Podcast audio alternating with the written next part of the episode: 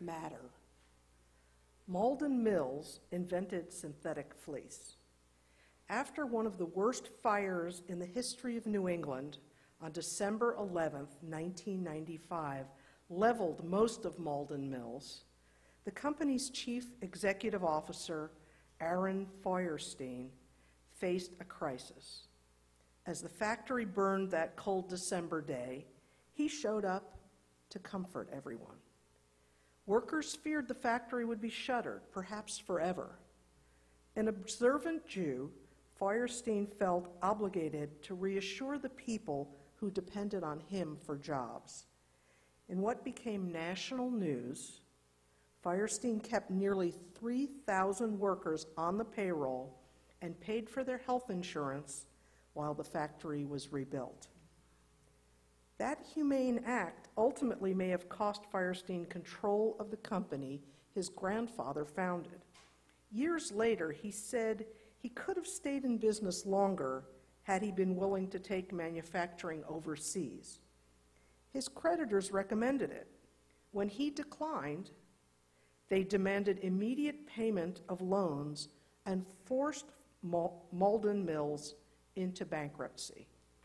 A new company, Polartec, took over manufacturing the fleece and a decade later moved operations to a state with lower operating costs that is hostile to labor unions. But Aaron Feuerstein never regretted acting honorably towards his workers. This week's Torah portion, Pikudei, features the completion of the tabernacle, the Mishkan. When the Mishkan is ready to receive God, God's presence manifests in a cloud that rests on top of it. This evening, I want to focus not on construction, but on ethics. The Parsha begins These are the records of the Mishkan of the Pact, which were drawn up at Moses' command. This was the work of the Levites under the direction of Itamar, the son of Aaron the Kohen. Why detail that Moses ordered an accounting for the materials used in the building project? Rabbi Lord Jonathan Sacks observes Moses issued a detailed reckoning to avoid coming under suspicion that he had personally appropriated some of the donated money. Note the emphasis that the accounting was undertaken not by Moses himself, but by the Levites under the direction of Itamar. In other words, by independent auditors. Our sages, too, were puzzled about Moses' motivation in ordering, ordering an audit. Who wrote this? After all, God says of Moses that he is trusted throughout my household. If God trusts Moses throughout the heavenly realm, who are we to suspect that he is underhanded? Who needs reassurance of his ethical purity? Rabbi Ismar Schorsch, former chancellor of the Jewish Theological Seminary, observes the sums involved are vast with the weight of a talent equal to 3,000 shekels, Moses deployed 29 talents and 730 shekels of gold, 100 talents and 1,775 shekels of silver, and 70 talents and 2,400 shekels of copper in the tabernacle. It should be noted that these quantities were voluntarily given by the public in response to a fundraising campaign stirred by the prospect of an ongoing presence of God in their midst, the Israelites had shared their wealth unstintingly, more than was actually needed. So the donations exceeded what the craftsmen could handle, causing Moses to order a halt to donations. Hasn't ever happened since. Exodus says they gazed after Moses. In a midrash, the rabbis read that to mean they, the people, criticized him, gossiping that he looked well fed, that he was eating and drinking what was theirs. Some said, All he has belongs to us.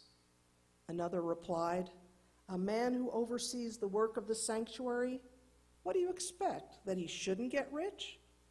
When Moses hears them, he replies, By your life, as soon as the sanctuary is complete, I will make a full reckoning with you. As the leader, Moses could request donations and could appoint the designers and artists, Betzalel and Aholiab, to execute the Mishkan plans, but he could not credibly vouch for the honesty of the finances. Only a trusted other could say whether the people's donations went to the sanctuary or to line Moses' pockets. Task, tasked by God and without the benefit of a Harvard, Harvard Business School education, Moses governed alone. It had taken his father in law, Jethro, another outsider, to coach him on developing a cadre of leaders to help him.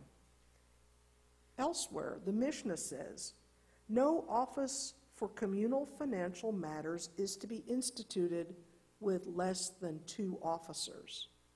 This foreshadows the modern practice of requiring two signatures on business checks and not having only one person handle the money. The rabbis of the Talmud declared in Tractate Shabbat that we will be asked six questions when we appear before the heavenly tribunal. The first will not be, Did you keep kosher? or Did you call your mother? Rather, the first question will be Did you deal honestly and faithfully with people in your business practices? The Torah legislates other ethical behaviors for employers. For example, when an Israelite hires a laborer, she is to pay the worker that evening, not holding the wages until the morning. We are commanded to act honorably to those who live paycheck to paycheck. Ethical business practices are expected of all Jews, no matter our affiliation or ritual observance. Each day involving money presents opportunities to cheat one's partners, customers, employees, or bosses. Everyone, however, deserves to be treated with respect and honesty, whether they can observe you or only you and God can. To be and to appear above reproach here, Moses called for a separate group to perform the audit. Well, they were his family, but there was a limited, limited pool of talent. When administering public funds, a leader must be above suspicion of misappropriation. Moses, the lawgiver, gave us what we now call a best practice. Neither building the Mishkan nor manufacturing fleece can be accomplished without accountability, as demonstrated by an independent audit. Kol Yisrael Aravim Zeh Bazeh. All Israel is responsible for and to one another. May we too both act ethically and be perceived to be honest.